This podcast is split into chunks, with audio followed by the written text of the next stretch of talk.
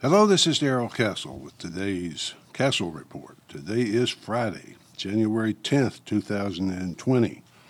And on this report, I will be talking about the assassination of Iranian General Qassem Soleimani by a Hellfire missile fired from a U.S. drone. The attack, apparently personally ordered by President Trump, occurred at the Baghdad airport where the general had just arrived on a flight from Tehran, Iran. He was there to meet with an Iraqi named Abu Mahdi el Muhandis, who had apparently personally planned and led the blockade attacks against the U.S. Embassy in Baghdad. Keep in mind that the situation in Iraq and Iran right now is fluid, changing even as I speak. A brief background to the story tells us that First, an American civilian contractor was killed and several U.S. soldiers wounded in a rocket attack on an Iraqi base near Kirkuk in Iraqi Kurdistan. In response, President Trump authorized airstrikes on five camps of the attackers. The targeted organization was designated a terrorist organization by President Obama's State Department back in 2009.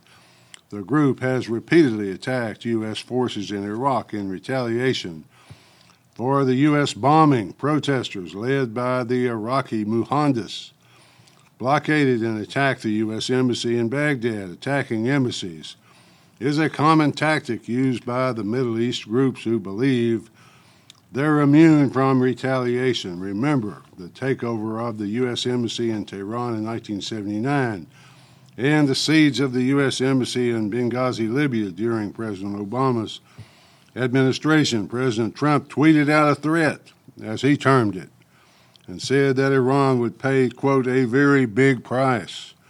The supreme leader of Iran, Ayatollah Khomeini, taunted President Trump on New Year's Day by saying, quote, there's not a damn thing you can do, end quote. As it turns out, the Ayatollah was wrong because his top general got off his airplane in Baghdad, got in the car with Muhandis. They did not make it off the tarmac before a Hellfire missile fired from a U.S. drone obliterated them. I suppose the Ayatollah confused President Trump with presidents of his past, but apparently Trump wanted to send him a Hellfire message that could be read as I'm not Jimmy Carter and I'm not Barack Obama. And if you kill one of us, we will kill you back. The Iranians had to retaliate, of course, so they sent some rockets into Iraqi bases where U.S. troops were stationed, apparently harming no one, but appearing strong and unafraid, so they killed some of ours. In retaliation, Trump killed some of theirs. They retaliated for that, although in a benign way designed not to further antagonize the situation. The president spoke to the nation and accepted their quid pro quo as the end of it, as far as he was concerned. If the, the Iranian retaliation was planned and accepted in advance, I would not be surprised. There are rumors floating around that a back channel note sent through the Swiss embassy to Tehran said that a proportionate retaliation would be acceptable. I assume that means a military, not a civilian target. I'll be surprised if this tit for tat goes any further than that because I think Trump wants to use it as an opportunity to do what he promised he would do in his campaign. He said he would get the U.S. out of the eternal war business. So perhaps a quiet deal with Iran is in place. Everyone avoids embarrassment. That's just a guess on my part, but it does look plausible. I admit, though, that this idea of a pre planned withdrawal looks shaky right now, considering the massive buildup of U.S. forces in the Gulf region. So we will see. In response to all this fighting, the Iraqi parliament met and voted to invite U.S. troops to leave Iraq immediately. I might add they were all screaming, death to America. Perhaps the president will accept their invitation, pull the U.S. out of Iraq as he promised to do in his 2016 campaign. Perhaps he will do that. But if so, it won't solve the problem unless they come home completely.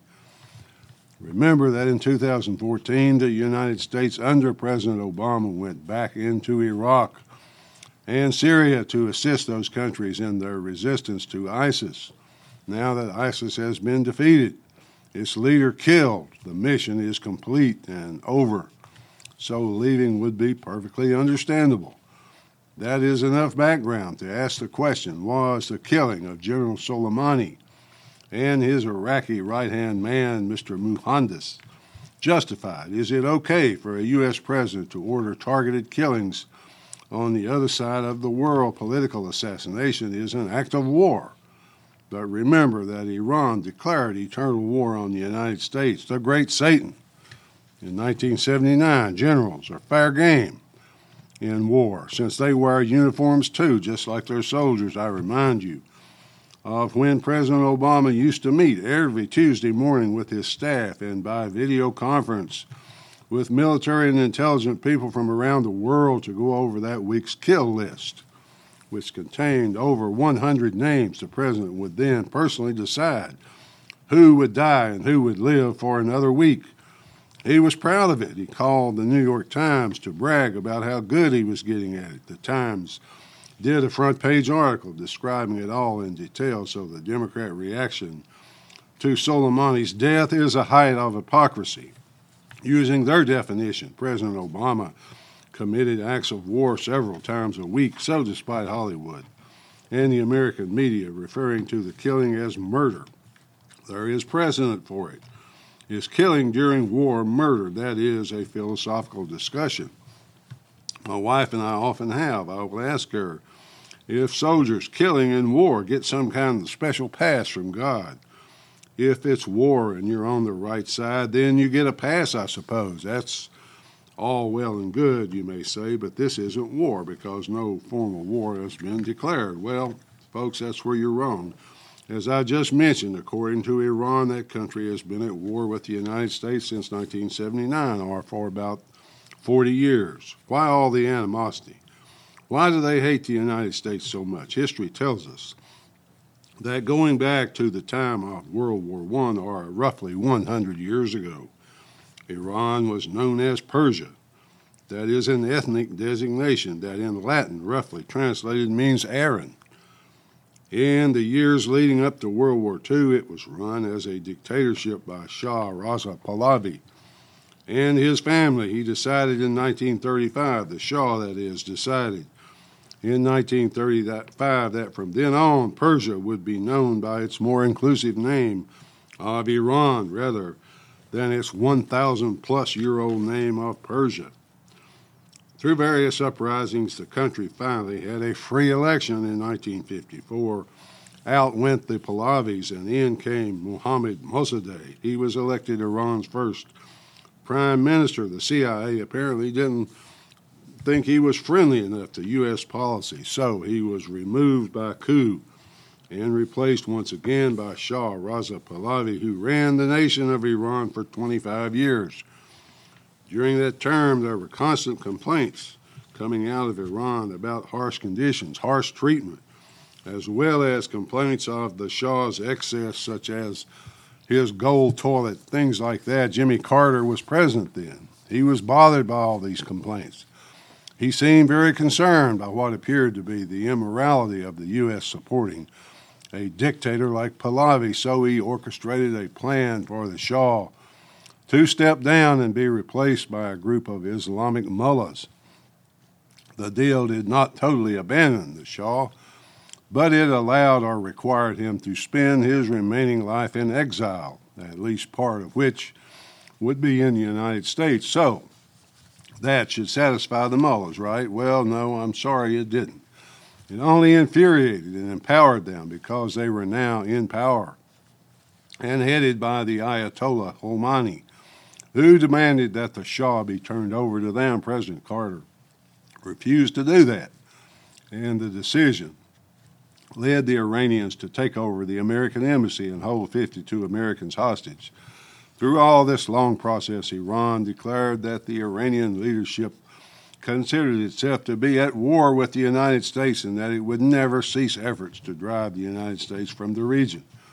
Shortly thereafter, beginning in 1980, Iran fought an eight year long war with Iraq that took over a million lives on both sides. Finally, a stalemate truce was negotiated. Iraq was then free, free from Iran, free to turn its attention to Kuwait, which gave George H.W. Bush the excuse for his invasion. And from that point on, that point was about 1991. The United States troops have been committed to the Middle East in large numbers.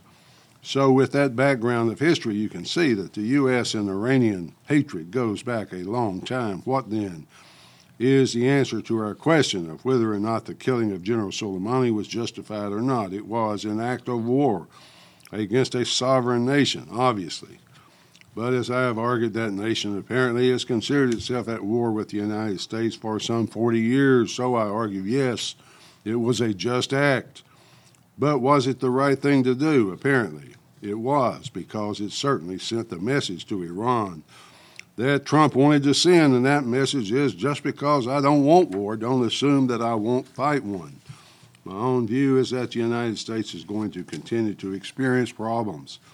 Problems such as these for as long as it has troops deployed all over the world, especially in hotspots such as the Iraq Iran border and the Muslim holy lands of the Middle East, killing everyone who threatens them is a very big, very difficult task. And as we've seen, it normally leads to escalating retaliation. That is the Roman view of the world. The world is ours, the Romans used to say. The world is ours, and if you harm one of us, retribution will be swift and deadly. The American view was and should be non aggression, non intervention in the eternal affairs of other nations. Take care of your own people, secure your own border, provide a defense adequate to protect your own nation and its people. The actions we're taking now, especially in the Middle East, are forcing other nations to es- escalate their own military spending in order to keep up. That's never ending, constantly escalating position. Most of America's enemies probably understand that you do not fight the Americans unless you have nuclear weapons. And if you are trying to develop nuclear weapons, then you intend to fight the Americans. That presents another problem, and that is that Iran's stated goal of a nuclear program. Why would they want such a thing? Trump's statement that they will never be allowed nuclear weapons, the possibility of the use of nuclear weapons to stop the Iranian nuclear program is ever before us. What then should the United States do? That question, in my view, is pretty simple to answer mind our own business, prepare our own defense posture accordingly. Let the trouble spots of the world solve their own problems. Trade with everyone who wants to buy and sell from us.